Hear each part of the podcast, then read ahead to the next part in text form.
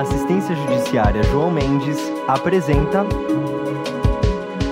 a J Podcast.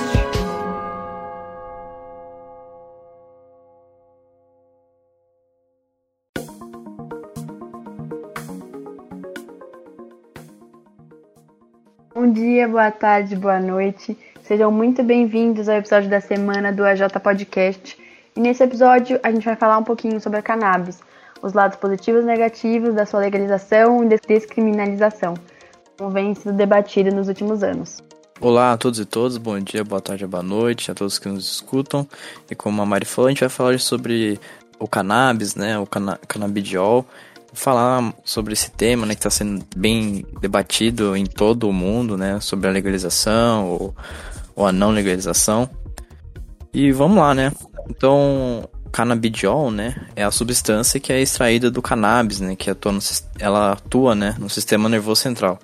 Então, ela tem um potencial terapêutico para tratamento de doenças psiquiátricas ou neurodegenerativas, como esclerose múltipla, esquizofrenia, mal de Parkinson, epilepsia ou até mesmo ansiedade, que, né, é uma coisa meio que Uh, quase todo mundo tem hoje em dia, né? Ansiedade, mas é, ela pode ser também tratada pelo canabidiol.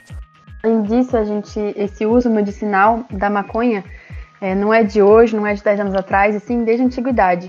A gente tem o primeiro registro do uso da maconha na China por volta de 2.800 anos antes de Cristo e ela era usada para dores articulares. A gente também tem registros no Egito Antigo, na cultura hindu e na Europa, mais especificamente na Grécia.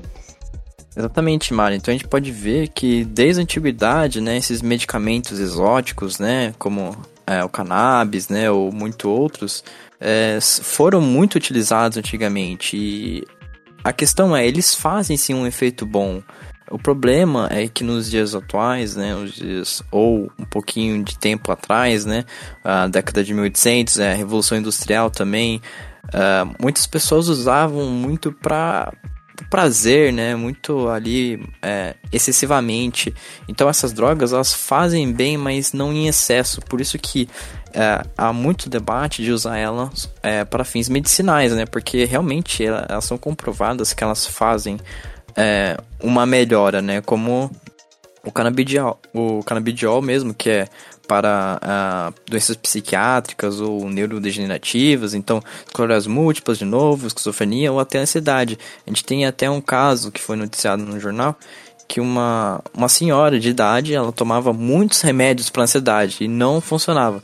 E aí ela foi com outro médico que fazia receitas com o cannabis e ela passou a utilizar e ela sentiu uma melhora muito boa. Então, sabe, os remédios que ela tomava não eram bons, é, não, né, não, não saciavam a sanidade dela, e ela começou a utilizar o cannabis controladamente, né, porque você precisa de autorização médica, né, você precisa de uma farmácia especializada para você pegar, então tudo controladamente e melhorou muito a vida dela. Sim, é bem importante quando a gente debate esse tema é, ressaltarmos a diferença entre o uso recreativo da maconha e do uso do canabidiol como uma forma de tratamento terapêutico, né, um tratamento médico. Os usuários do, dessa maconha recreativa geralmente procuram produtos que têm uma maior concentração de THC, que é um dos componentes da cannabis. E, enquanto os de uso medicinal, eles começam, eles procuram utilizar produtos ricos em outros canabinoides. As pesquisas começaram a focar nos efeitos benéficos do canabidiol, o constituinte não euforizante da cannabis. Ele tem sido apregoado por seus efeitos antipsicóticos, ansiolíticos, anticonvulsivos e anti-inflamatórios. E aí, ao passo, né, no mesmo tempo, estudos com usuários de cannabis recreativa reportam uma relação entre altos níveis de THC e pior performance cognitiva é, do cérebro. Então a gente consegue ver que o THC e o CBD, que é o canabidiol, eles têm efeitos opostos na ativação das áreas cerebrais relacionadas à cognição. Então é muito, é muito importante a gente é, distinguir esses dois usos da maconha, né? Para não gerar um entendimento errado. Exatamente, gente tem que é, ser muito certeiro, né? A gente, a gente, fala aqui muito né, sobre o uso medicinal, né? E não recreativo, porque o recreativo acaba muitas vezes sendo em excesso, né? Porque, é, querendo ou não, é um remédio que. É, se você usa em excesso, você fica realmente viciado, né? Então é muito perigoso, por isso que só com autorização médica mesmo. Mas a gente pode ver né, em outros lugares que são liberados, né? Estados Unidos, em alguns estados, uh, Canadá, Uruguai e Israel, Geórgia, Luxemburgo é, é, meio que tolerado, né? Só que com algumas restrições também.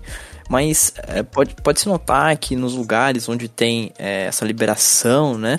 Que o narcotráfico ele cai, sabe, ao, o tanto, sabe, que o cannabis ele é ele é contrabandeado, ele decai, porque como ele vira legalizado, não tem mais porque, sabe, as pessoas irem atrás de uma coisa, sendo que ela tá ali, sabe, além de gerar também, né, um pouco para o Estado, ela também gera é, bom para a segurança, né, porque acaba um pouco esse narcotráfico do cannabis. Exatamente, e além disso, né, de diminuir é, de enfraquecer o comércio ilegal, ela também ajuda na diminuição da sobrecarga do sistema penitenciário. É, tem uma estima de que o custo dos presos custodiados somente por crimes relacionados à maconha atinge o patamar de 197 milhões e 300 mil reais. Então, além de ser uma vantagem né, no aspecto social, a gente também tem essa vantagem do aspecto econômico. E outra coisa que acho importante também a gente distinguir é a diferença entre a descriminalização e a legalização da maconha. Porque a gente ouve muitas essas palavras no debate, mas não significa a mesma coisa. Quando a gente fala em descriminalizar algo, a gente quer dizer que o ato ou uma conduta deixou de ser crime, ou seja, não vai ter uma punição no âmbito penal, mas ele ainda pode ser considerado como um ato ilícito civil ou administrativo, que pode inclusive acarretar em sanções como multas ou prestação de serviços. Já quando a gente fala em legalizar, a gente está querendo dizer que o ato ou a conduta passou a ser permitido por meio de uma lei. E essa lei vai começar a regulamentar a prática e determinar suas restrições é, estabelecidas pela legislação. Então, acho que no caso, por exemplo, da maconha medicinal, seria interessante a legalização, porque somente com uma regulamentação certa né, do governo, do poder público, a gente pode fazer o uso adequado é, dessa substância. Exatamente, né? Porque a legalização é só as pessoas que estão realmente é, a, pres a, prescrição médica, né? Ou, ou entre outras coisas que realmente necessitam que poderiam pegar esse remédio. E as pessoas que não, que, né, que só queriam por prazer alguma coisa, mesmo assim sofreriam é, sanções, né? Porque é, é meio que como elas não têm, não necessitam, então elas deveriam sim, claro, né? Porque pelo uso excessivo, muitos outros. E mas é realmente como a Maria falou, a melhor coisa é a legalização, porque daí tem um controle mesmo ela sendo legalizada. Bem, no ponto de vista de negócios, dos negócios, a tendência à aceitação da maconha pela sociedade está mobilizando cada vez mais as empresas com potencial de atuar no setor, já que é um mercado de grande potencial lucrativo. Até que num estudo realizado recentemente, no ano de 2020, eles conseguiram é, chegar na conclusão de que as alimentos, bebidas com THC, essas coisas relacionadas a essa substância, é, tem um princípio ativo que alcançou 18,3 bilhões de dólares no ano passado. E esse setor emprega mais de 320 mil pessoas no país. E ele foi uma das, ela foi uma das únicas indústrias que acabou registrando um aumento de vagas, inclusive na pandemia.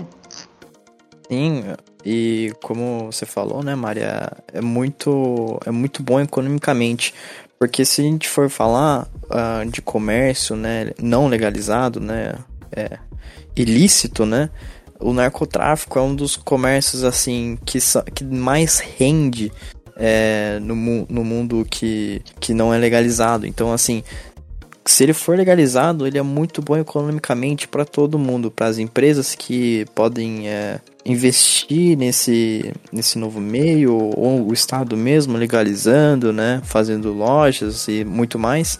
Então, é, é muito bom por causa disso, economicamente, é, e como a gente falou também, né, de segurança, é muito melhor. E também vamos falar sobre a Anvisa, né? O que, que a Anvisa tem a ver, né, sobre essa legalização e tudo mais. Bom, a Anvisa é ela que, né, é, dá o, o ok, né, para os medicamentos que estão corretos, que não, não são perigosos para a população, é muito mais. Tanto é que a Anvisa, ela, em tese, ela, ela só aceita o canabidiol de tratamento de espasmos musculares.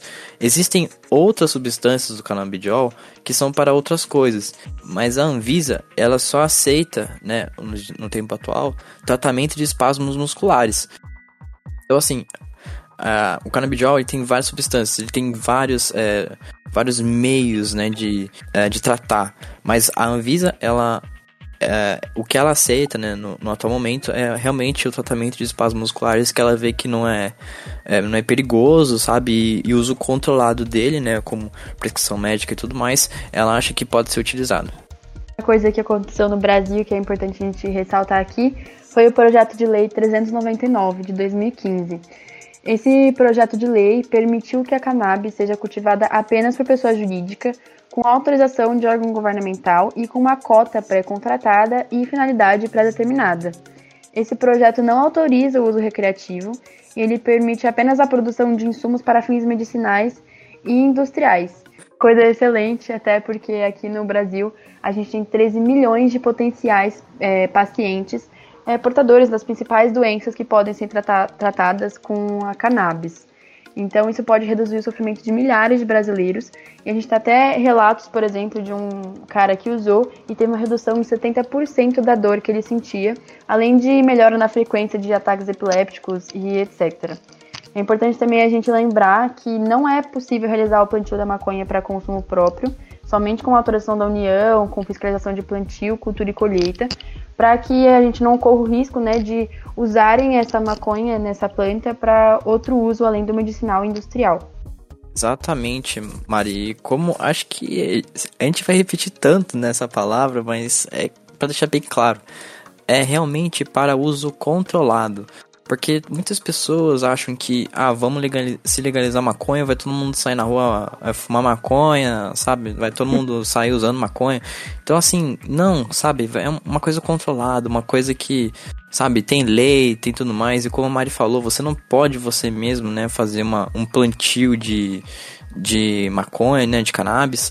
E porque não, sabe, não, não tem, não tem como, você precisa da autorização da, da União e tudo mais. Então é tudo controlado com prescrição médica, é tudo para fins medicinais, não para uso recreativo, que porque, né, como a gente já comentou, se tiver um excesso pode mesmo ser prejudicial e pode, né, em alguns casos, né, causar dependência. Então, gente, chegamos ao fim do nosso episódio. Espero que vocês tenham gostado, que tenham despertado interesse em vocês. Acompanhem o Instagram da Jota, arroba para ficar por dentro das novidades de lá, inclusive saber quando os nossos episódios são postados.